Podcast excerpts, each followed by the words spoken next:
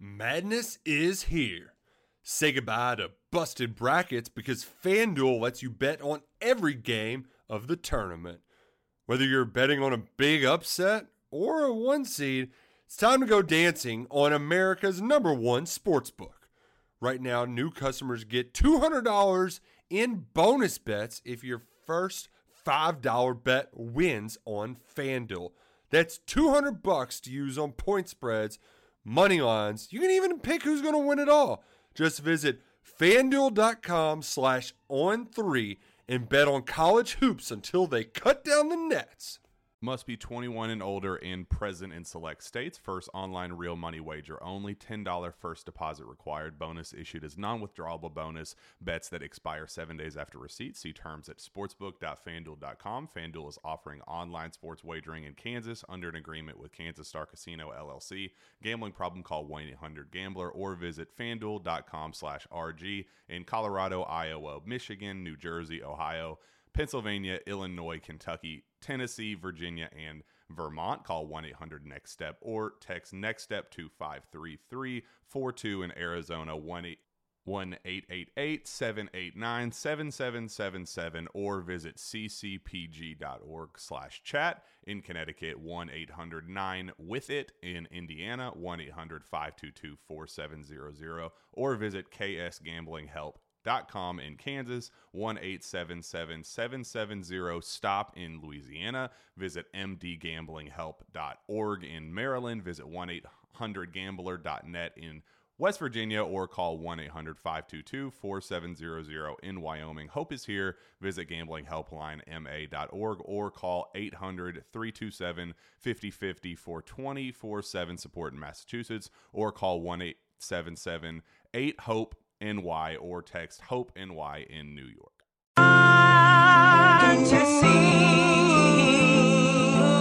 The hang-ups we have today need to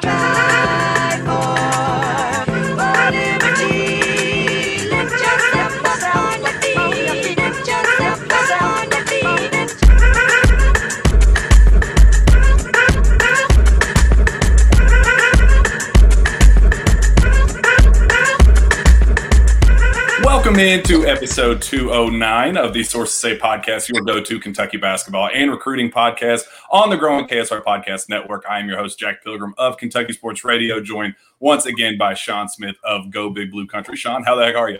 I am fantastic, Jack Pilgrim. How are you? Oh, just hanging in there, having a good time. Very excited to have on special guest Reed Sheppard, future Kentucky Wildcat basketball commitment in the class of 2023. Reed, thanks for joining us, my man. Yes, sir. No problem. Thank you guys for having me. Well, let's get uh, get rolling. It's been almost a year since you committed to Kentucky. Uh, last November, you made it official, joining the class of 2023. Just uh, what's life like as a future Kentucky Wildcat right now? Oh man, it's awesome. You know, I just get to sit back and enjoy my senior year of high school and uh, have fun with my teammates and just enjoy the whole the whole high school. My last year of high school and just having fun and just really not worrying about anything and just going out and having fun and looking forward to the future for sure of getting up with getting up there at Kentucky and you know it's awesome. I couldn't ask for anything else. Uh, Was that part of the decision to just kind of get things over with? You knew exactly where you wanted to be and uh, didn't want to have any stress, weight on your shoulders going into your senior year. Yeah, for sure. I mean, nobody wants to do nobody wants to be stressed out your last year of high school, right? So uh, that was kind of my goal once I once I figured out that I wanted to go to Kentucky. Um, you know, that was I talked to my parents about it, and I was like, I'm going to go ahead and go ahead and do this thing and not drag it on out. Um, don't worry about all the stress that comes with it, and just do it so I can go out and have fun and enjoy my senior year with my friends.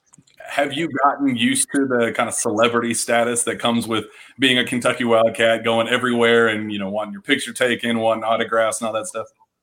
Yeah, I've kind of gotten used to it a little bit. Uh, there's still sometimes I'll just be out with my friends and somebody will come up and and you know of course they start they start making fun of me for it and saying all this stuff and and that's that's really fun just them saying that and always keeping me humble and uh but no I've gotten used to it and it's pretty cool. I guess this summer in particular, you know, you don't have the recruiting side of things with with the coaches coming after you and being courtside. You you know that that stress factor that came with that was no longer there. Uh, how did that kind of play into your summer and, and kind of how you played and, and your mentality going into those games? Yeah, I mean that was a that was a big a big part of last summer was um you know, trying to impress the coaches and try not to mess up in front of the coaches. And and this year, you know, going into it was was really cool because you you knew all the coaches, you've talked to them all. So every time you walk by them, they would nudge you on the shoulder and say what's up. And and like like it is this year with high school, you know, I can just go out and have fun. And that's what I did with AAU this year. You know, I just went out and had fun. I didn't have anything to prove. I, I wasn't trying to show anybody anything. I just went out and just played how I could play and had fun with it. Reed, what are you? What are some things that you're trying to focus on before you arrive at Kentucky? So, some things you're working on entering your senior season at North Laurel. Uh, the biggest thing is just my body. You know, eating, trying to eat right, and uh, stay in the weight room, and then just working on everything that I can basketball wise, whether it's shooting, dribbling, attacking, just the whole the whole thing, and but mainly just my body right now, and just trying to trying to gain weight and gain muscle mass and just get my body in the best shape that I can get in so I can uh, kind of be a step ahead when I get to college. And when you do get to college, how do you see yourself fitting in at Kentucky? I'm sure that's some conversations you've had with Coach O and Coach Cal. Is is it more of an on the ball role, off the ball role, a little bit of both? Uh, yeah, it's a little bit of both, you know. But I mean, they still, I mean, nobody knows for sure. So, so when I get up there, you know, we'll just have to see. And and you know, I'm good doing anything they want me to do. I'm going to listen to them, and they tell me to go play center. You know, I'll go play center. So whatever, whatever they think, whatever they think uh, is the best, then I think, then I think that's what I'll do. So it's just whatever they think, i am good with. Could you play center? Oh yeah, that's oh yeah. yeah. that's what I was going to ask. I I know, I know you have some experience playing playing center at North Laurel, and when things get a little small at times, you uh, I, I, I crack up every once in a while when you see you see you down there at Garden Garden Fives. But uh, I mean, you have experience with it, but I think it'd be a whole new beast in the SEC. Oh no, it would, it would be different. It'd be difficult. Uh, I'd probably just grab both their arms and make them make free throws or something. They wouldn't. I wouldn't let them score on me though. I guess on, that note, defense is kind of something that you've just always taken pride in. You, you're always as active and engaged as you are. Uh, you know, maybe if you're you know, a cold shooting night, you, you always want to make sure you're jumping the passing lanes. You know, being active and disruptive in, in that regard. Uh, just what is that mentality? Why why is that something that you enjoy doing so much? You know, I think it's fun. Like that part of the game is fun. If you can, if you steal it from somebody, you know, they get they get mad and and you know that's a thing that I think the higher up you get, like in college, like a deflection and and a steal and a tip ball and all that is such a big a big thing because it takes a possession away from the other team and doesn't allow them to score. And that if you get a steal, then you're about guaranteed to get a fast break uh, bucket, and that's just a big change in the game and the momentum swing. And I think you can almost take over a game more on the defensive end than you can the offensive end. So, for fans tuning in, we are live right now. We want uh, uh, as many questions as we want for Reed. We want this to be an interactive thing. So, if you have questions, we already have some rolling in, but I want to make sure that we get as many in as, as possible. Uh, let's start rolling through some of those. 88EKAJ88. I don't know the name, but that's their username. Who's the toughest player you've had to guard up to this point, Reed? I'm sorry, did you say toughest player I've had to guard? Uh, yes. Oh, uh, I would probably go with either Chris Livingston, that's at Kentucky right now, or uh, Keyonte George, that's at Baylor right now. Those two, those two have probably been the the hardest two I've had to guard. Uh, How did the, the matchup with Chris Livingston come about? Where, where, where was that matchup played? So we were in uh, Texas, and he was playing with We All Can Go, and it was a big. There was a bunch of bunch of people there. You know, they had music going during the game, and uh, you know, we came out and nobody, and we won, so it was a good game for us. Uh, but no, that was a that was a super fun game, and to be that was my first time playing against him, and you know, going into it when they told me I was guarding him, I got out on the court and I looked at him. I was like, "Geez," I was like, "This dude's huge." But uh, you know, it ended up it ended up going pretty good. Of course, he got to the rim on me a couple times and just bullied me, but you know that's part of it. But it was it was fun and it was it was fun to compete against him. Derek Holbrook asks, "What team are you most looking forward to playing when you get to Kentucky?" Oh, um, any any SEC road game I think would be would be fun. Uh, at Tennessee, um, Gonzaga. Now we play Gonzaga, so so that'll be a fun game. Um, you know, any of the like the championship classic games, the those are always those, those will be fun. But really, probably like art the Arkansas, the Tennessee, like the road game, the road games, Vanderbilt's. I think all those will be super fun just because the fans get so into it. This, this is a good one. David Miles, who is your number two school? Mm. Um, it would probably ended up being Virginia. Um, you know, I like I think Coach Bennett is a really good dude, and I think he's a great coach, and they got a good thing going on over uh, over at Virginia. Michael Dale, AG or uh, Ag or Uggy, whatever. Are you going to be number fifteen at Kentucky?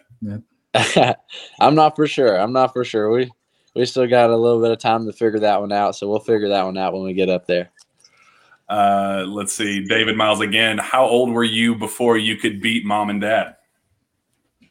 Oh, it it I had to I had to get pretty old. Um, I would I would say around probably probably about freshman year. Uh, I was still a little little weak dude, so they were uh, and they never they never held back anything on me. I drove in or anything, they're going to give me a elbow or something. They weren't letting me get by them, and so it was it was always fun growing up playing against them. Uh, but I I can take them both now, so it's that's kind of a thing that I like to I like to talk about here at the house just just to brag to them a little bit. But then they say, "Ree, come on, we're we're getting old. It's it's not even it doesn't even matter." So, but no, it's it's always been fun playing against them.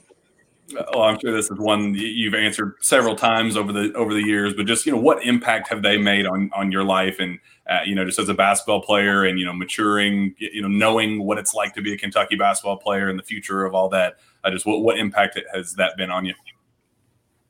Yeah, I mean, they've been a a huge impact. Um, you know, that's something that like one of the biggest things that I see out of them is just how humble they are. Like like growing up as a kid, you know, Kentucky fans would always come up to them and take a picture with them and and you know, they didn't walk around like like people like they were these famous Kentucky uh, players. They just always remain humble and you like you wouldn't have been able to tell that dad won two national championships and that mom was the leading scorer and all that stuff. But that was probably that's probably the biggest thing that I got from them is just being humble and be yourself no matter what. And and the, one another thing is just treat others how the way you want to be treated. Like everybody's everybody's the same. It doesn't matter their past or their future. It doesn't none of that matters. Just be you and stay humble. Uh, on that note, RL Senior asks, "Are you as good as your mom or dad in this time in your life?" So I guess when when they were this age, uh, would you say that you're better, more more far along, or, or, or a little bit behind for where you both your parents were at this stage? Uh, I'm going to say that I'm ahead of them. Uh, you know, I don't, I don't, I'm not 100 percent sure exactly where both of them were at this time, but um, I know both of them didn't have the parents that I had that played uh, in college and had the experience. So I feel like I'm kind of a little bit up ahead of them, and I had the I've had more opportunities than they had. So I feel like I feel like I got them beaten that one. Uh, E70 ish says, Did your dad ever tell stories of how they lined up the whole sidewalks trying to get in to watch him play high school ball? no, I, he never he never told me that. Uh, I'll have to ask him about it when I go downstairs. But uh, no, he he he generally doesn't talk too much about himself. Uh, you know, him or mom, they're not they're not those type of people just to always talk about themselves unless unless I get started on talking about them and then and then you know they throw in something just to just to ag on to it. But but no, he hasn't. He has. I'll ask him about that one. Well, let's talk about some of your future teammates. Titanium Titan says, "Do, do you have a good connection with Rob Dillingham and Justin Edwards?" And I get, yeah, and uh, uh, yeah, I guess we'll start with those two. Yeah, yeah. I mean, we stay in touch uh, quite a bit. Um, you know, we have a group chat going, and um, you know, I reached out to them about Big Blue Madness, and so I think I'm pretty sure both of them are gonna gonna be there. So that'll be cool being able to all be there at the same time. Um, but yeah, I mean, I try to stay in touch with them and interact with them as much as I can, and and they do the same. You know, they'll they'll always they'll randomly uh, slide up on a story or or do something. So it's it's pretty cool uh, knowing them and knowing that we're going to be teammates in the year and just already getting a relationship started.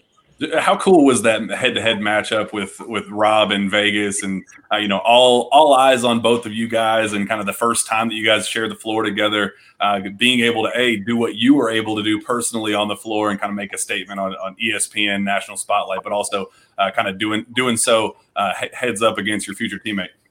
Yeah, no, it was really cool. You know, uh, you know, like you said, all eyes were kind of on us, and you know, before the game, you I was on my on my phone, and you see like all these edits that people have made of me and Rob, and that's what it is. It's like the Kentucky the Kentucky Clash or whatever everybody was saying, and that was that was a pretty neat experience because you know that's something like growing up that you always want to do play on ESPN against against one of your teammates, and that's just something that's really cool. And you know, I was I was thankful to be in that opportunity, and I thought it was really cool being able to play against them. Now, it's in terms of other potential uh, teammates. I got to ask the question, DeAndre Watson, that says, "Do you think we get DJ and Aaron Bradshaw?" Uh, I hope so. I hope so. Uh, you know, I think I think we have a shot, um, but I'm not 100 percent sure. Uh, I still I stay in contact with both of them, so I really I hope we do. I think that'd be awesome. That'd be a I think that'd be a heck of a team, and we would all get along re- really good. But uh, you know, whatever they decide is probably the best for them. So, but I, I sure hope we get both of them. We've asked you in, in the past, you know, how much of a recruiter are you? And you said that you, you know, you're all about it. You reach out to them often. Just what is what is a Reed Sheppard recruiting pitch look like, and uh, uh, you know, how hard do you push to to see if you can land some of these guys? Yeah, well, one thing one thing I've said. Well, first off, I just always start it with just like BBN, and then they'll text back, and then I'm like, and then I'm just like asking them what they think about it, and and then I just tell them like, like think about all the former players that Coach Cal has, and now look at them. Like look at how he develops them, and and just like think about what he can do with with your game right now, and how much better he can get you, and get you to the league or get you anywhere you want to go after college, and and that's kind of my thing is just how good he's been with like former players that are now now in the in the league or overseas or anywhere making good money or, and and having good careers. And that's kind of my biggest thing is just like what like how he can develop you couple uh, questions about who your favorite uh, UK player is, and, and, I guess we'll do uh, a couple Preston Floberg, and I think there was another one. Um, they asked who is your favorite Kentucky basketball player of all time, but then Tyler Garrett also asked favorite UK player, and I guess we'll say currently. So favorite player currently on the team, and then uh, of all time. Uh, right now, oh. Uh, I'm not sure right now. Um, I like watching Jacob play just because how athletic he is and and how well he, he can just move and jumps and glides. But um, uh, I don't know. I like CJ. Me and CJ get along well. I've known him for a little bit. Play against his high school team. Uh, I like them all. I'm not. I'm not sure. I'm not sure on that one who my favorite is. And then all time. Uh, all time, I really like Josh Harrelson. He was always he was always good to me, and uh, you know, he would, he came to the house a couple of times and he was always like play fighting with me and shooting basketball with me, and he was always super nice to me. And he he reaches out uh, sometimes and and will check up on me, but you know, he was one of my favorite players just because uh, how nice he was to me and just all how it didn't matter like that he was at Kentucky and I was a little kid. Like he would come to the house and and play, and I thought that was really cool. I have a, I have a question for you. So you someone asked you about wearing number fifteen. So I got to get your thoughts on the new jerseys. What do you what do you think about those? I like them. I think they're sweet. Uh, you know, I think they could have went two ways with them. I think they could have went like crazy and went made some crazy jersey, but and then or they could have went simple and they went simple. So I I like the simple jersey. Uh, I told Dad I said it kind of looks the shorts kind of look like your old shorts that you used to wear.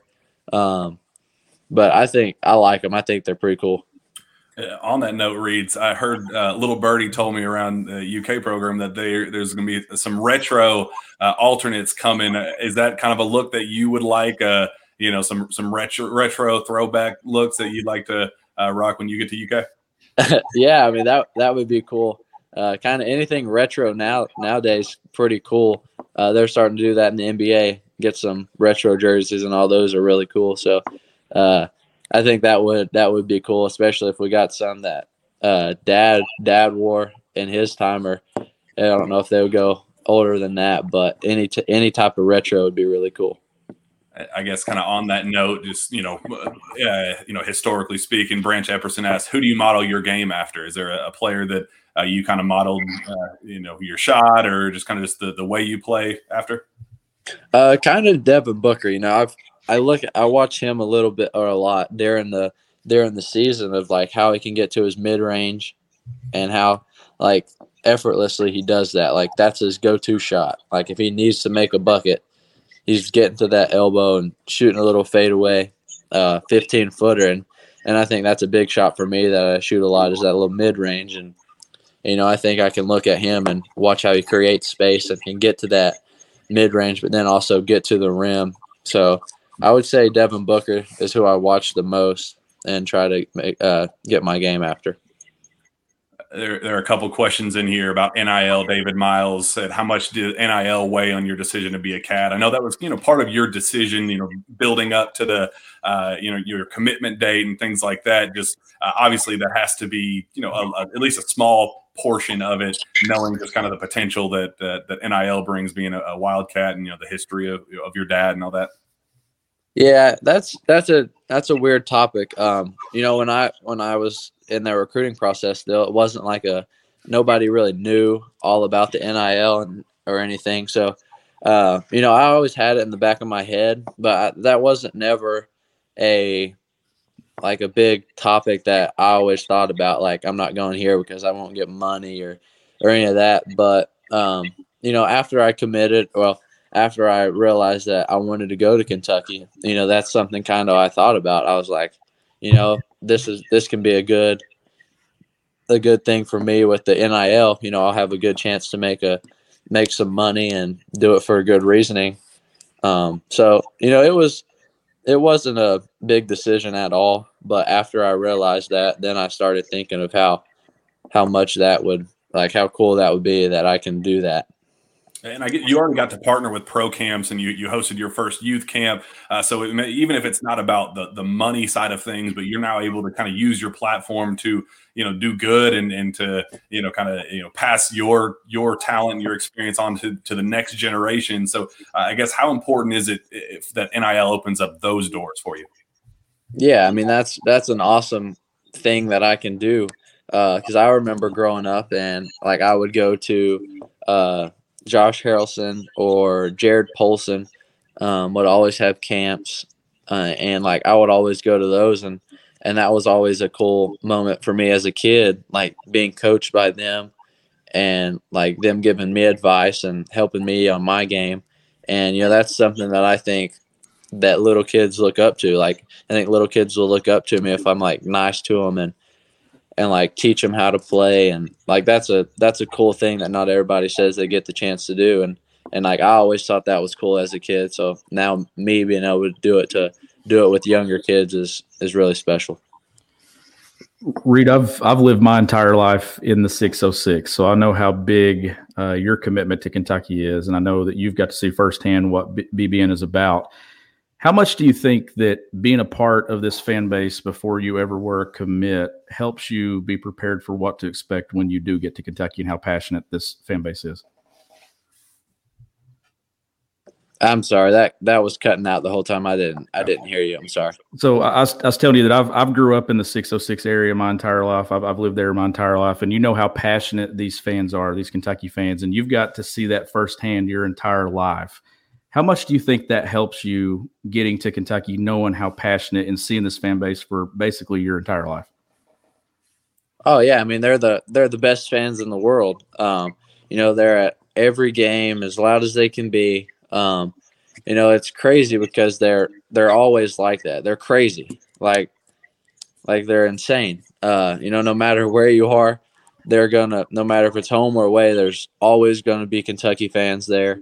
Um, and you know that's what you want. You want a fan base that follows you everywhere, and that like if they see me out in public or anything, they're always yelling and and coming up to me and talking to me. And you know that's awesome. That's what you want in a fan base is crazy people that that love the team and love Kentucky. Um, and you know, I think it's really cool that like I'm not even at Kentucky yet. I've never played at Kentucky, and the fans are already like like coming up to me and talking to me, and you know that's a that's an awesome awesome thing. Like I can't, I don't know what it'll be like when I get to Kentucky. You know how much like I think it'll be even more crazy and and like going to Big Blue Madness and seeing all the fans and like they're so excited and have a passion for it. So that's really cool. And on that note, the passion of the fan base it, it bleeds into the UK U of L rivalry. Uh, Andrew Luttrell asked, uh, "What will it be like to play in that Louisville rivalry?" Oh, I mean that'll be that'll be awesome. Uh, you know, that's a game that I always watched as a kid, and like you know, that's one of the games on the schedule that that I was like, we got to win. Like we can't we can't let Louisville win. And if when they did, you were kind of just like sick to your stomach even though I was like a young boy and it didn't even matter to me, but like I still got sick to my stomach every time that uh, they would they would beat us, and that was just a thing. Like like I never you never want to lose the Louisville.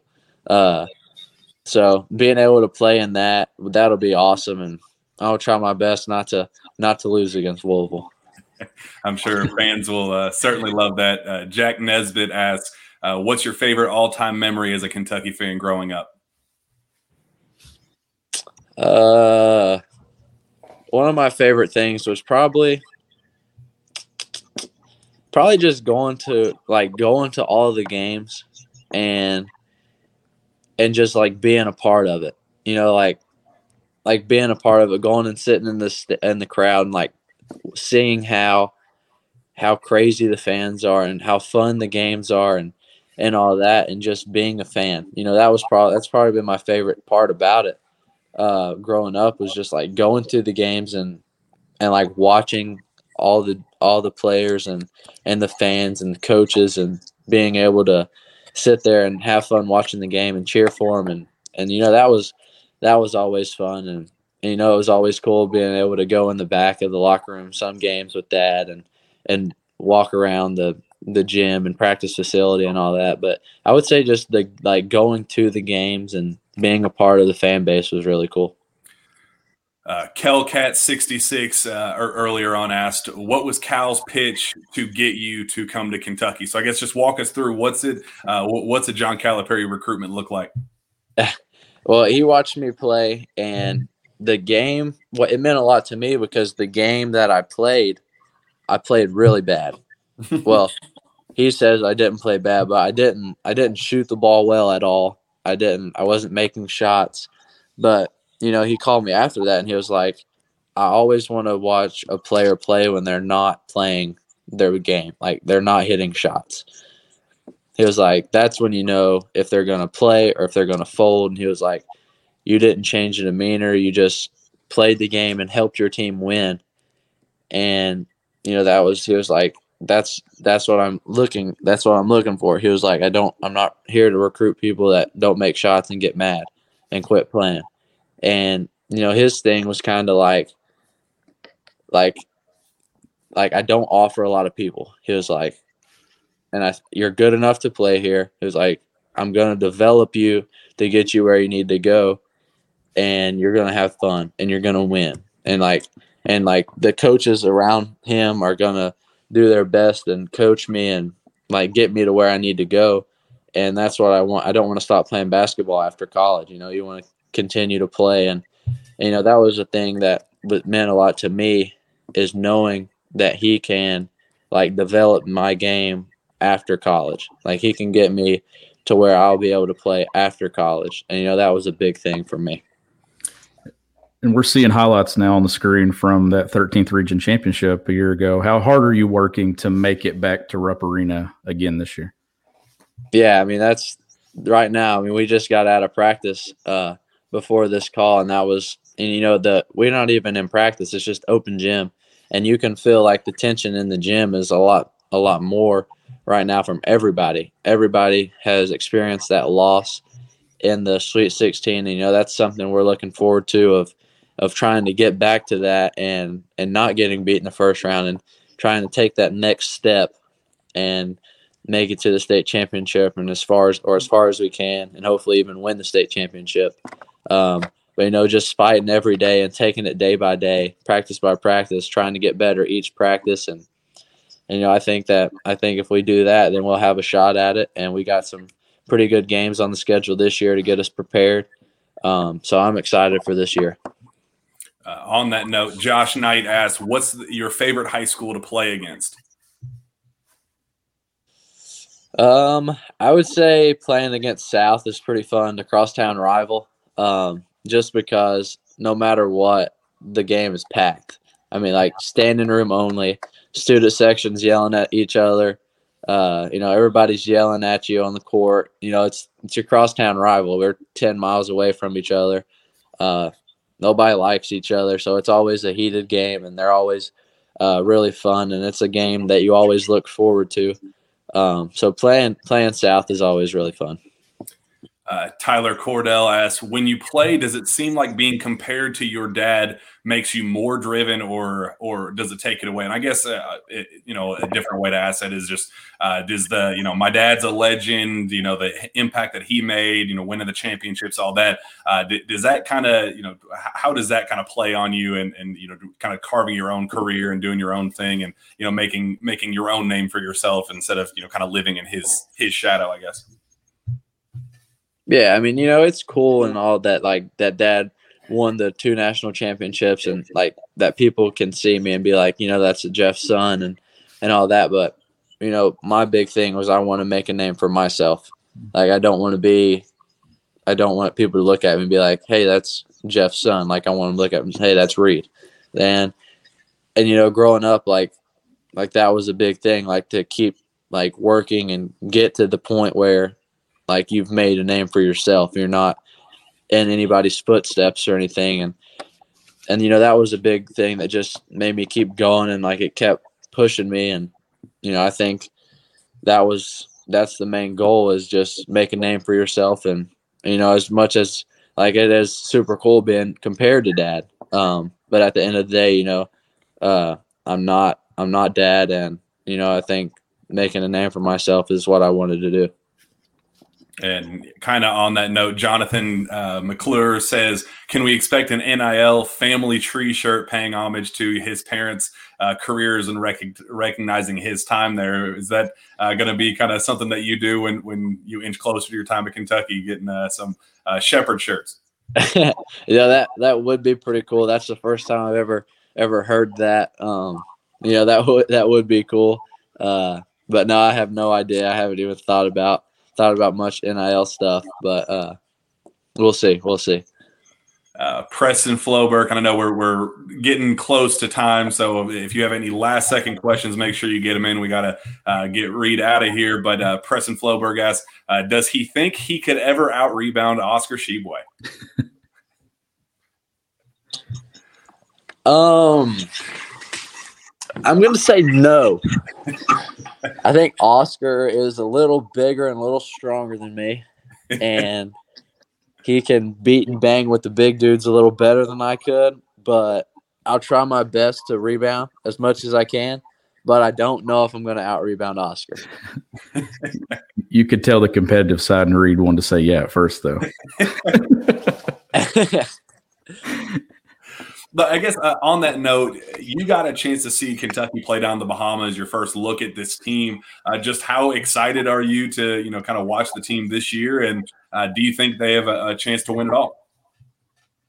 Yeah, I, I mean, I'm super excited to watch. You know, I've been up to a couple practices before they went to the Bahamas, and you know, they're a fun group to watch and a fun group to be around. And, and you know, I think they do have a chance. Uh, you know, they got a lot of good players that can play. Uh, they got some scorers this year. They got some ball handlers. They got some bigs. So I think it'll be interesting to see how they do, and I'm excited to watch them.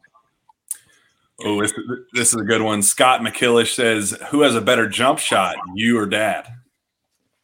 Uh, the last couple of times that we've played, I've won. Uh, you know, we'll play a shooting game. We don't ever play one on one, like roll the ball out and guard. We do we do full court shooting, so you'll dribble up and just shoot it. Uh, I beat him. I beat him a couple times, and he he's beat me a couple times. But every time he's beat me, it's always been after a little little workout we've been through, so I'm a little tired. So I'm I'm gonna say I got the better jump shot. uh, and then I know Sean kind of touched on it a little bit earlier, but I want to make sure uh, these fans get get kind of their question out. And Nick Greenlee says, "How does it feel to be the first person from our area to play for Kentucky?" So you know the 606 and uh, the importance behind just, just that area in particular. Yeah, I think it's really cool um, being from London, which is like an hour from Lexington. Um, and like you said, being one of the first players to go from the 606 is really cool. Um, no, it doesn't happen a lot, and being able to do that, I think means it means a lot to me to be able to like show these other little kids that like just because you're from here doesn't mean you can't can't get out and go play and and show everybody what you can do. And you know, I think it's really cool that I'm able to do that, and it means a lot to me, and I think it means a lot to a lot of other people that that like I'm getting out of out of this area a little bit and going to play for Kentucky. Uh, FT says, "Have you picked a major yet?" I have not. I have no idea what I'm doing in college yet. I guess uh, uh, after college, do you have any idea what you would like to do? You know, the post post NBA, uh, you know, career. Hopefully, what what is is there any any kind of idea of what you would like to do down the road? Uh, no, I'm not sure. I'm not sure what I want to do, but no, I have I have no idea. Um, Samuel Culbertson says, "What is your vertical?" Uh, I have no idea. I I haven't done a vertical. Actually, I take that back. We did one at an Adidas All American camp, but I'm not sure. I'm not sure what it was, so I don't know the answer to that one. And I think it's kind of an interesting question, just kind of NBA dreams and things like that. Branch Epperson says, "Will, will you stay all four years?" I know it's kind of putting you on the spot, but uh, just curious from from your perspective how you approach that question from fans. Yeah, I mean, right now the goal, like that's the goal, is like four years, like stay four years, and like I'm not, ex- I don't want to go. I'm not like don't have in my head I'm going one year and I'm leaving. You know, I'm gonna do like right now.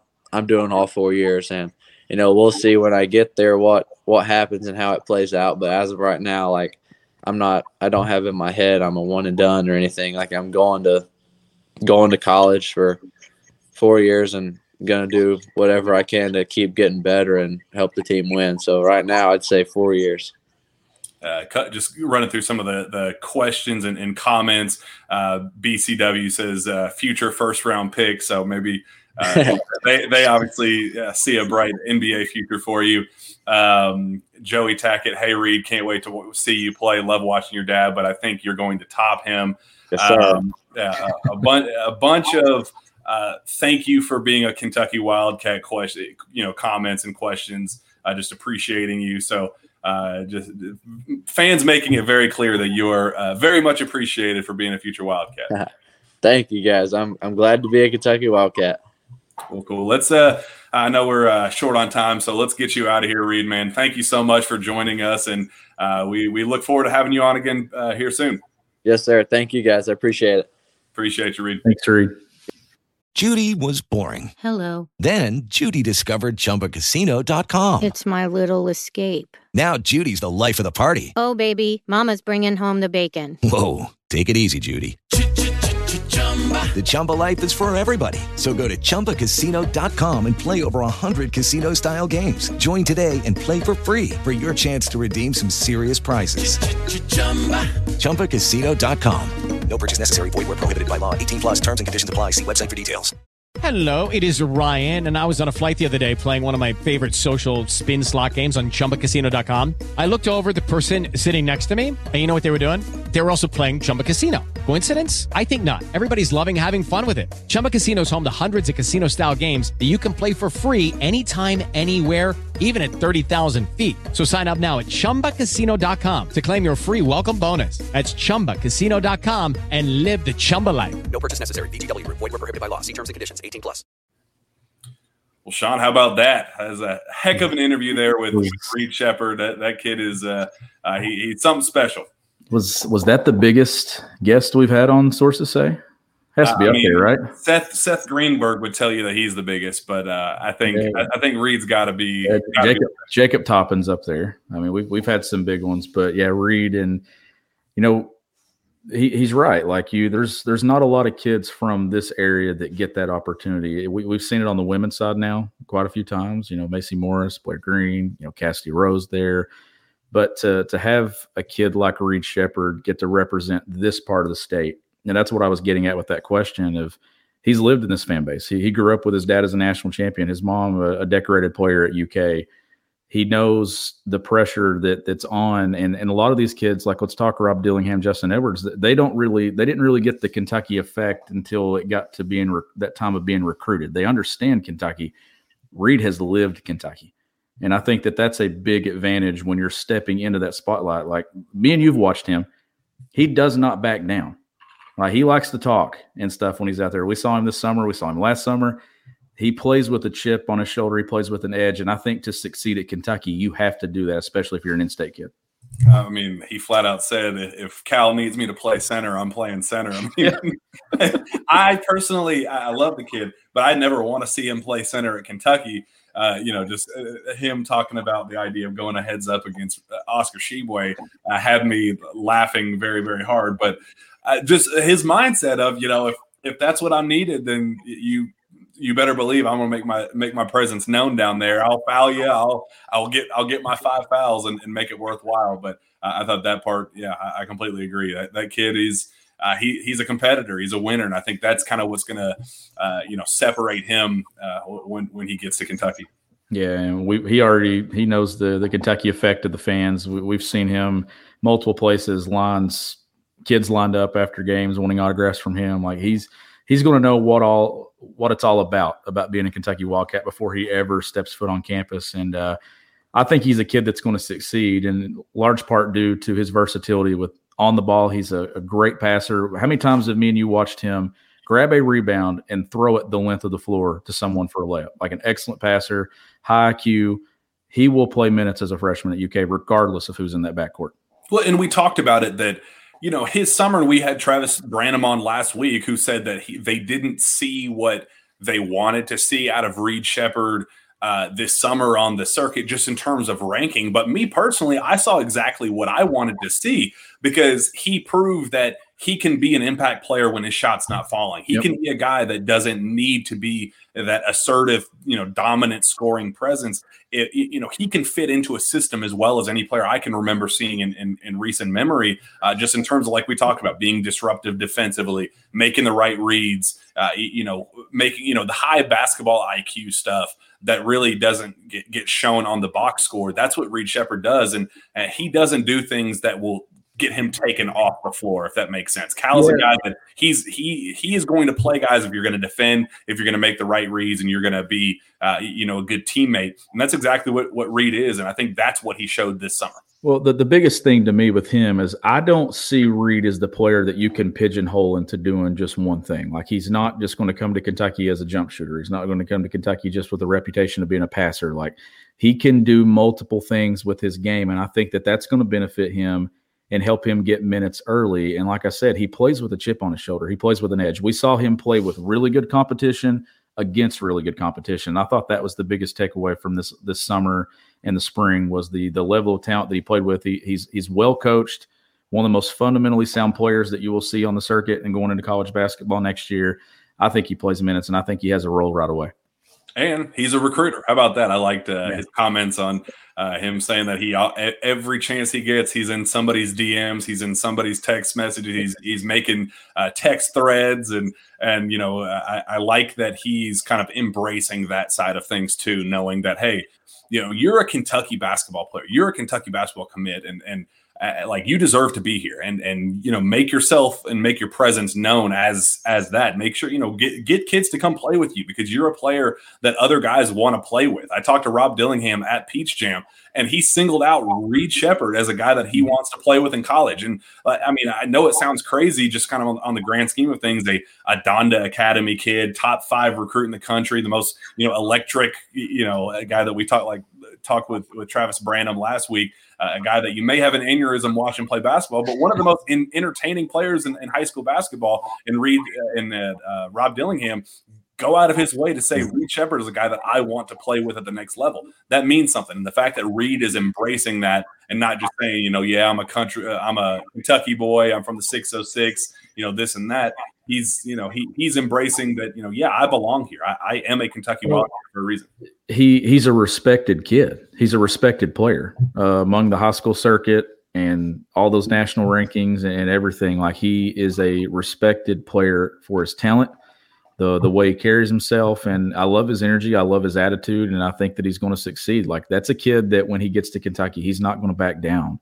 And uh, there's going to be a lot of pressure on him, being the in-state kid being a legacy recruit, like the success that his mom and dad had at UK. But it, it feels like that when Reed's time at Kentucky is up, whether it's one years, two years, four years, it doesn't matter. We're going to be talking about Reed Sheppard and his impact at UK. And we're also going to be talking about Stacy's and Jeff's. They're all going to be separate, but it, it's just, uh, I think it's a really cool story. It's it's it's cool to see that it's come full circle here. Like uh, that was my first year ever following Kentucky basketball was when Jeff won the uh, championship there in 1998, and he was the tournament MVP there. Uh, so it's really cool to kind of come to kind of see this come full circle and see Reed get the opportunity to kind of follow in his footsteps and in Stacy's footsteps as well. And a part, uh, uh, something that kind of stuck out with me that he talked about was Cal's conversation with him uh, when he offered, when he started making that push, and uh, you know saw him play. When Reed admits he was like, "Man, I was not any good," but Cal, you know, went out of his way to say, "No, I, I saw a lot in you." The fact that you were going out of your way to do some certain things when your shot wasn't falling, you didn't just give up. You didn't say, "Yeah, screw this." I, you know, this is not my day. It is what it is. You're doing a lot of other things and something that, that I wish I, I, you know forgot to ask as as we were going through. But I, when I saw him play at the NBPA Top 100 camp, we've talked about this, uh, you know, on this show. It, admittedly, he was one of the worst players at that camp the 1st mm-hmm. the first day or two. Uh, I mean, he was just not his shot was not falling. He you know was playing passive and uh, and like I think he knew that. I think it just was not the setting for him. And uh, I, you know, talking to people around the program, they were like, we we had a conversation with Reed where they, they were like, look you belong here. You are a player that is deserving of being at a top 100 camp. You are one of the top 100 players in all of high school basketball, regardless of class. You belong here. And then that last day, he goes out there and he explodes for 28 and 8. And I think he went for like 28, 8, 7, and like five steals or something ridiculous. Efficient shooting. And, uh, you know, I was talking to, you know, uh, some, some coaches and, uh, you know, national analysts, Paul Biancardi, guys like that, that were watching him play said, this kid is going to make it at Kentucky. That that type of player that can respond the way he did, where he will openly admit that was not my setting. That's not something that I'm super comfortable playing in. Where you, you know, those type of camp settings, Sean, you know, you know, covering this for a long time, you got to go get your own shot. You got to be assertive and you got to go do your own thing. That's just not kind of the player that he is unless he's kind of forced into that role. And the way he was able to adjust and still make an impact, but then finish so strong,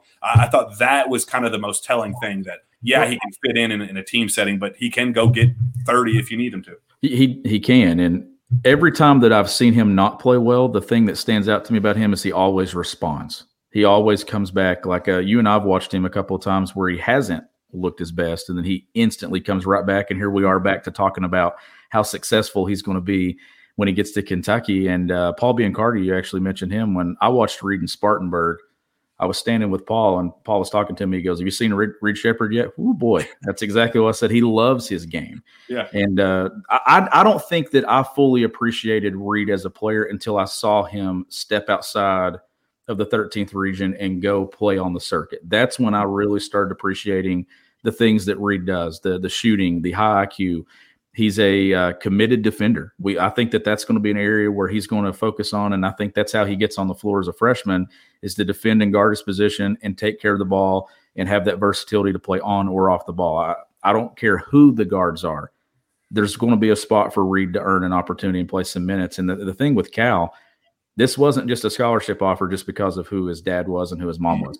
This was they went four deep for him that summer and he impressed. And Yeah. then the offer followed. It didn't take long. Yeah, uh, I mean, the kid's gonna play. The kid, the kid can play. He's very good. Uh, this isn't just uh, like you said. This isn't just a kid that got an offer just for the sake of, of getting one because he's a, uh, a Kentucky kid. He is somebody that uh, is is absolutely deserving, and and uh, I, I think he proved that this summer, and I, I think he's going to continue to prove that again uh, th- his senior year. Uh, I know we're not Reed Sheppard, and I know the questions. Uh, you know, we're just you know talking basketball, and and so, but we still we will still answer questions if you have them about recruiting, about whatever. We got you know probably ten more minutes or so, so we'll uh, hang on here if, if you'd like. Uh, FT says, how does Reed compare to Derek Willis, Dominique Hawkins, and Dontaie Allen? Sounds like he will play a bigger role than they did. Uh, their first years for sure. Completely, completely agree. I think he, he will absolutely play a bigger role than uh, than all three of those guys. I think so too. And and the thing, like you know, I was using the term pigeonholed there, and I think that that Dontaie kind of got pigeonholed into just being a three point shooter, which I can if if then then if that doesn't fall for you, then it's kind of setting you up to not have anything else to rely on. Uh, Derek needed that transition period there for a couple years, and then he also became the stretch four and kind of had that identified role. I think that Reed can affect the game in some different ways. I think that he, like I've mentioned, his versatility. I, I like his size. Uh, he's a guy that I, I'm. I'm interested in seeing what he looks like physically now when I see him the next time. As he said, he's been working on that frame, and that's a frame that he can add some size to it. So. I just think that he has an ability instantly in college basketball to to play a more significant role than those other in-state kids did. And uh, let, us face it, I mean, Derek Willis was successful, Dominique Hawkins was successful, but this is a kid that climbed to that level of five star, high four star status. Like this is a different caliber kid walking into the program, and it's not because of who his mom and dad were. This is a kid that lives up to that ranking, is good enough to play, and could play at any program in in, in college. Well, what, yeah, I appreciate Reed coming on, and, and we could talk about him all day. Clearly, we have several times, uh, Sean, but uh, there's some other news going on in the world of, of Kentucky basketball, and we'll hit on some of those things before we wrap up. Starting to take shape now, isn't it? It's really starting to play out. It is absolutely doing so. We have a couple questions on the biggest news, I think, of the week. Uh, Aaron Bradshaw setting his commitment date. Uh, November 16th. Preston Floberg says update on Bradshaw after he set a commitment date. Uh, Andrew Luttrell says, What's the latest on Bradshaw if you had to lay uh, the odds on, on Kentucky or G League? It's very complicated. Very complicated. I don't think a decision has been made. I don't think that he has. Uh, you know, privately let anybody know that it's a done deal. I think that Kentucky is still very, very confident in where things stand. I think that it is trending in a, a positive direction for Kentucky.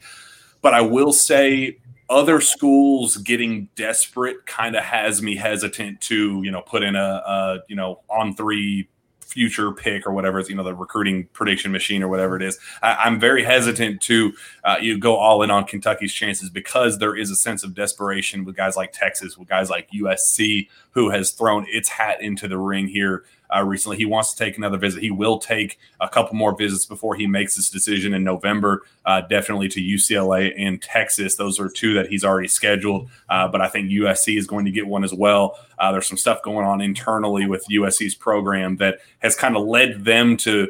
Um, you know, get a little bit more desperate than they would have before. That they want him bad, they need him, and I think when you know you get that desperation and the the, the you know need side of things, it kind of plays a double part. It makes you know them recruit a little bit harder and do more things and make more promises and things like that. And then it also on the flip side for a recruit like Aaron Bradshaw, who has you know you don't want to say he's been living in DJ Wagner's shadow for the last four years or three four years or whatever, but at the same time, this is a guy that uh, you know, has wanted to make a name for himself, has wanted to prove like, hey, I'm a top, you know, top 10 recruit in the country. I'm the, you know, the number one center in high school basketball. Treat me like I am. Like, don't just treat me like I'm a package deal with DJ Wagner. Like, make it make it clear to me that you want me for me. And I, I think that could play a part down the stretch when these visits come to play.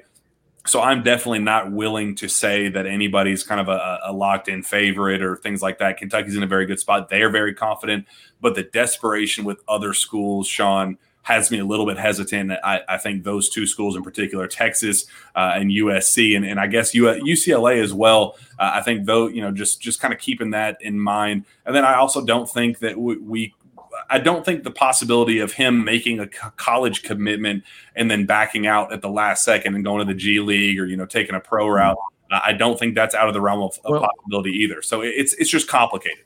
Well, and and what I was going to say with this, I have no idea what's going to how it's going to play out, but that decision being made when it's being made, it, it's a good thing if it works out for you, and it's a good thing if it doesn't work out for you because then you can kind of go, you know, where you need to go next. You can say, okay, this was an early decision here in the fall signing period.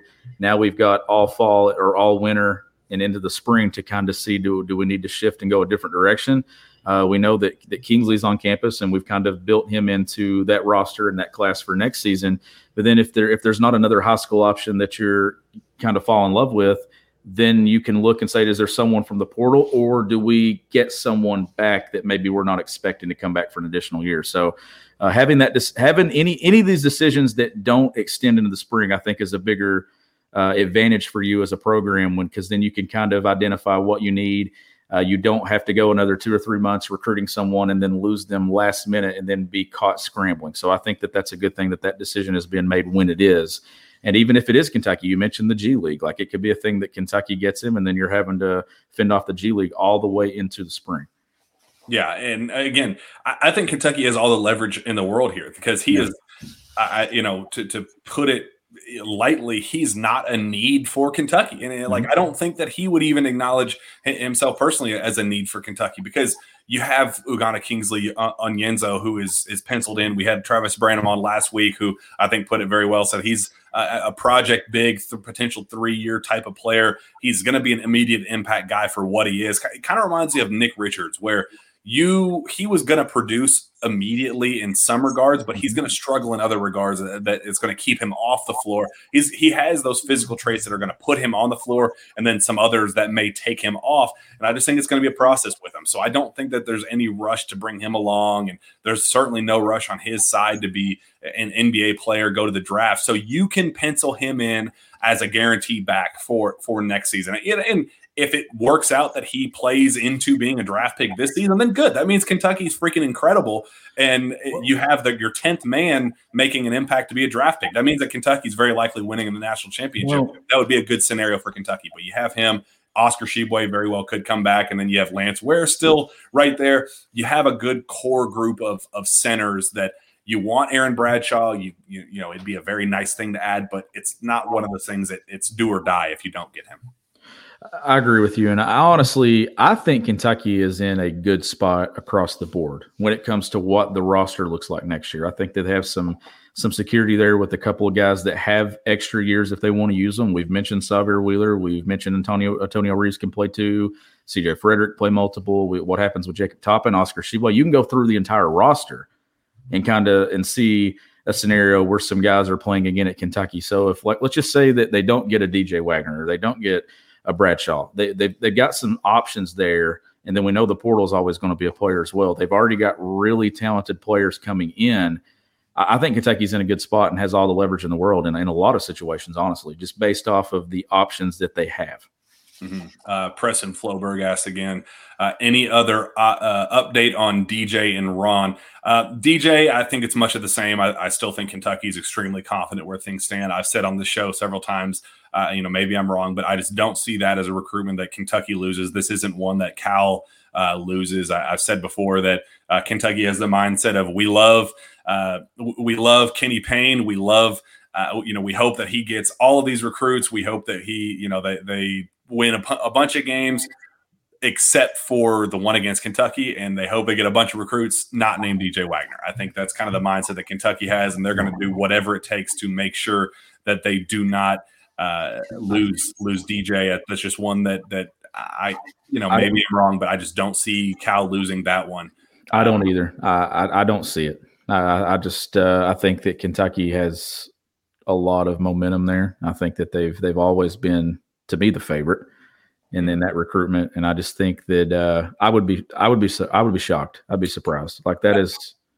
And when you look at Cal's contract and the way it was written with this, you know, and ambassador of the program, you know, if he wants to retire, uh, it like it's not some secret that it, the contract was written the way it was for after next season because of DJ Wagner. Like that's that like I don't think that's a secret. I don't think that's some surprise that UK is yeah. trying to keep like the contract was written in that way specifically to make that type of statement that if if Cal wants an out, if Cal wants to take a step back and say, you know what, and I don't think he will. Like before, I was thinking that he would use this year as his um, uh, you know, as as his, you know, I I want to run this back with Oscar Tshiebwe and all that, uh, and you know, and try to compete for a national championship. I, I think that was the case, but I think uh, before my thought was that he was going to get DJ Wagner, and that was kind of be going to be his last hurrah, like close things out with uh, you know, with the the his first one and done, and then closed it out with his last one and done. I, I kind of just kind of had that mindset going into it. But after some conversations, I talked to him uh, at fantasy camp uh, just this summer, uh, where he did not sound like a guy that was ready to hang it up at any time soon. He was he well, made it very clear that uh, you know talking four or five five plus years down the road. Uh, so there's I, some renewed energy there. Seems like, and and they're getting back to a philosophy with recruiting, and they're they're doing some different things with recruiting, offering guys sooner. But uh, that stretch of getting Rob Dillingham and then a month later getting Justin Edwards, that felt like old Kentucky basketball. That felt like uh, the early three to four years of John Calipari getting uh, elite commitments back to back like that. And then uh, you're hopeful that by the time the fall signing period arrives here in that early signing period, that they they they do it with a DJ Wagner and, and a Bradshaw back to back too. Like uh, you, we know Kentucky and John Calipari like to flex their muscles and they like to do it on a on a national stage. You beat Michigan State in the Champions Classic and then you follow it up the next day and get a big commitment like that. That's Kentucky basketball. That's what they do. Last year it was Cason Wallace when we were going to New York to watch or cover Kentucky playing Duke. So there, there's always one right around that Champions Classic window, and maybe this is the one. Maybe they get two. That would be uh, tremendous. Press Floberg again uh, asked about Ron, Holland. Um, I, don't think Kentucky is a landing spot, and, and, you know Travis Branham was on our show last week and said that there's a uh, you know he thought that uh, Kentucky was going to be you know fourth place in that recruitment right now behind uh, Texas, UCLA, Arkansas. Uh, it didn't bring up the G League, but but definitely thought Kentucky was behind those three schools. And I've heard similar things that I think this is a kid that, uh, again, kind of like what we talked about with Aaron Bradshaw, that there are other schools that are very desperate to land Ron Holland and, and have kind of made him the, the number one priority in their recruiting classes. Texas, in particular, uh, has done a tremendous job. Job. Arkansas has done the same thing. Has basically said, "You are our guy. We are going to do whatever it takes to land you." And and I think that Ron's a type of kid that that is definitely feeling that type of recruitment, and and you know he likes that uh, you know, all, all, that positive attention and, and just kind of the, you know, hearing all the good things, uh, you know, things could change the way that uh, we, you know, saw with Justin Edwards because he was a kid that liked that same uh, kind of pitch at the heat of his recruitment. And then I think he kind of realized, you know, maybe uh, being at a place like Kentucky is better suited for me. Uh, I think that definitely changed last minute for for Justin before things trended. You know, momentum shifted entirely in Kentucky's favor.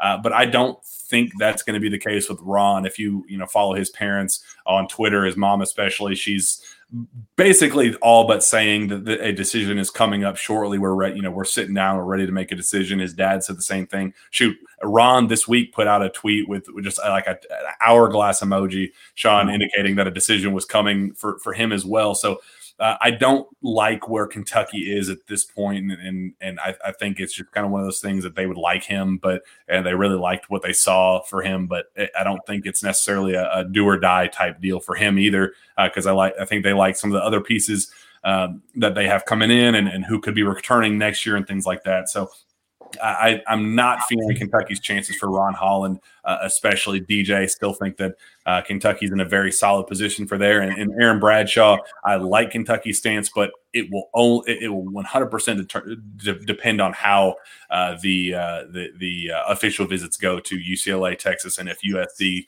uh, gets gets involved the way I think. I think it could complicate things. Let's wrap up with this, Sean. Um, Andrew Luttrell says, "Will Cal get his practice facility?" I think that's kind of a, a good good thing to end it on because me personally, I think he's going to do whatever it takes to get that practice facility, even if it means he has to pay for it himself or get Yeah. the funds himself.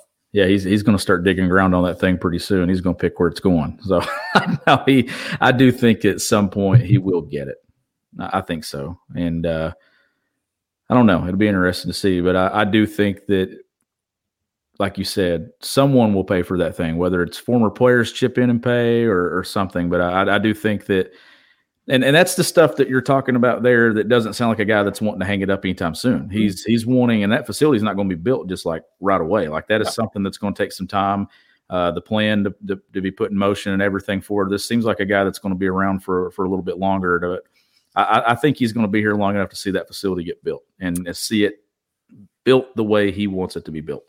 I guess on that note, uh, what what would that that facility being built mean for this program? Like, Well- you know, talking talking to, to Cal and other people behind the scenes, and uh, just you you know knowing kind of where his mind is and why he wants this facility so bad. He said it's because Kentucky needs that one guy every year. My conversation with him, he said, you know, if we get that one guy every single year, you know, the, the Zion Williamson, the Anthony Davis, the, you know, those type of guys, the, those are the national title winning players. And he, he, he sees that as the, I can get the other guys and I can, you know, you, I get in a good position to land those top five ish recruits, but that practice facility is going to be the difference between me, you know, getting maybe a couple of them and me consistently getting those to close out my career Kentucky.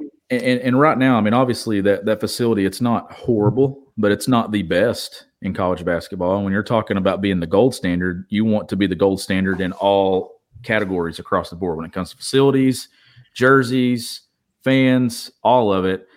And if Cal sees that as a weak spot right now, and he wants to change that, I mean, he does have Justin Edwards in this class. I mean, he's got Robert Dillingham. If he gets DJ Wagner, then he's likely going to have either in, Edwards or, or Wagner the number one player in the class, possibly number one, number two. So without that practice facility, he's still getting the best of the best. But you keep mentioning that one kid, and it's more than just one season. The way the the way the collegiate game is now, when it comes to to football, to basketball, it doesn't matter. It's whatever you whatever you build and do in 2022 is probably going to be old and have to be revamped and everything and changed by 2027 your approach you're going to have to modify you're going to to, to change some things about it. If this is what he thinks needs to be done then I, I think that cal is a guy that he knows. He's done this thing for for decades now. He knows what is uh, what needs to be done what needs to be changed what needs to be pushed what needs to be prioritized. Getting a new facility i, th- I think it's a big step in the right direction to, to kentucky being the cool factor. And let's face it it's a program that it lost its edge for a while I mean, you're you're no longer the all-time winningest program in college basketball. You can no longer say that right now at Rupp Arena and before games and on graphics. You need to get back to getting that edge. I think they're closing in on that again. You're seeing them recruited at, at that level that they used to. Getting that facility, I think, only solidifies that even more because it, you want to be the best of the best in everything that you do as a program.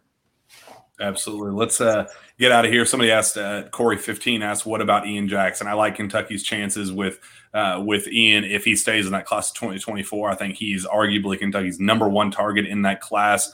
Um, as we talked with Travis Branham last week, it gets complicated if he reclasses to 23. It depends on what happens with uh, DJ Wagner. Me personally, I, I'm a type of guy that I would want all three of those guys playing together uh, Ian Jackson, DJ Wagner, and Rob Dillingham. Uh, but I don't see that unfolding, especially with Justin Edwards. Well- uh, especially with Justin Edwards there. Had had Justin gone to Tennessee, I definitely think Ian Yeah. would have been a serious option. But uh, I Well, think that definitely fogged things up. because you could run a three guard lineup with with those guys. But in a perfect world, you you get DJ Wagner in 23, and Ian decides to stay in 24, and, and then that's your guy in 24. In a, in a perfect world, like if it if it plays out to where you can get a talent like that in 23 and in 24. But if something were to to go the different uh, in a different direction with DJ Wagner, you plug Ian Jackson into this in this roster, and you're you're still talking probably a preseason number one team in college basketball. But DJ Wagner is the the main piece.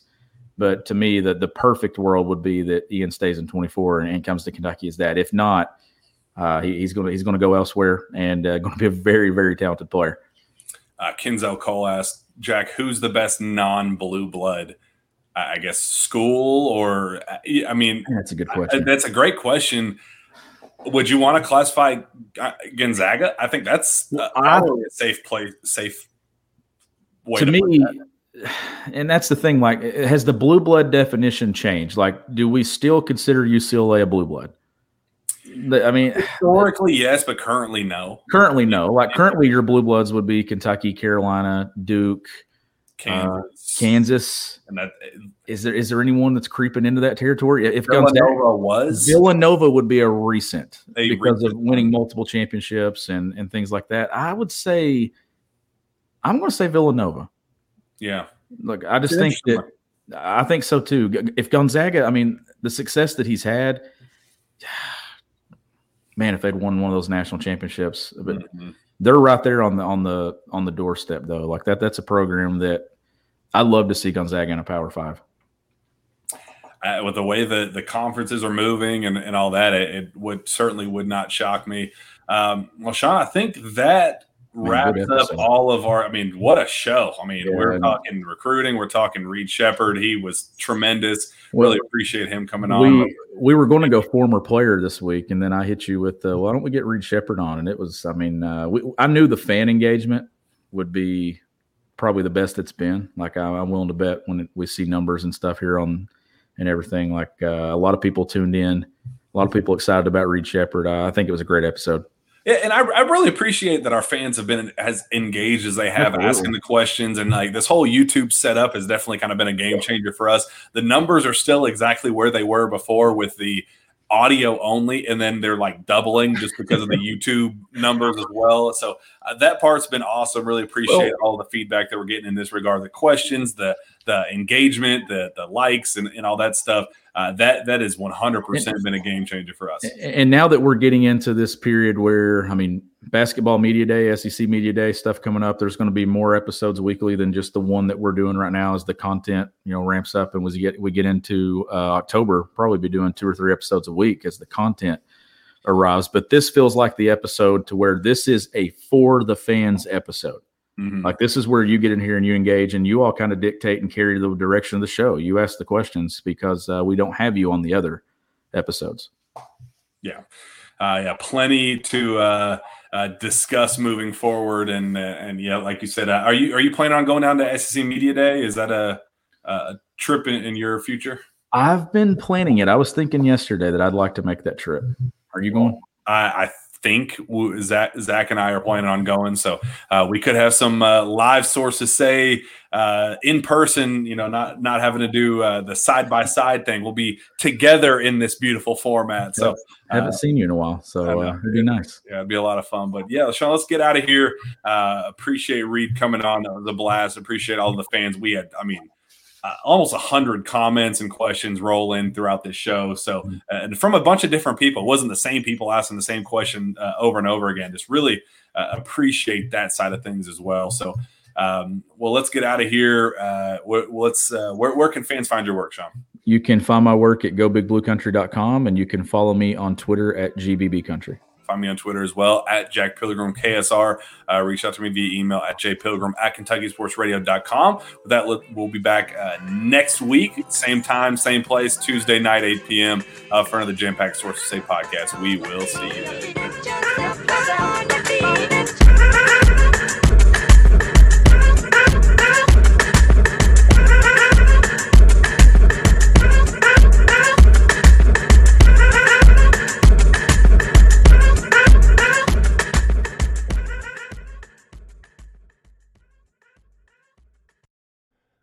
Madness is here. Say goodbye to busted brackets because FanDuel lets you bet on every game of the tournament. Whether you're betting on a big upset or a one seed, it's time to go dancing on America's number one sportsbook. Right now, new customers get $200 in bonus bets if your first $5 bet wins on FanDuel.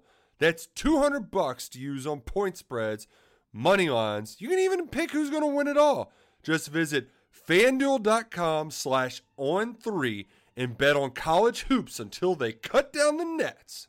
Must be 21 and older and present in select states. First online real money wager only. $10 first deposit required. Bonus issued as non withdrawable bonus. Bets that expire seven days after receipt. See terms at sportsbook.fanduel.com. Fanduel is offering online sports wagering in Kansas under an agreement with Kansas Star Casino LLC. Gambling problem? Call 1 800 Gambler or visit fanduel.com slash RG in Colorado, Iowa, Michigan, New Jersey, Ohio.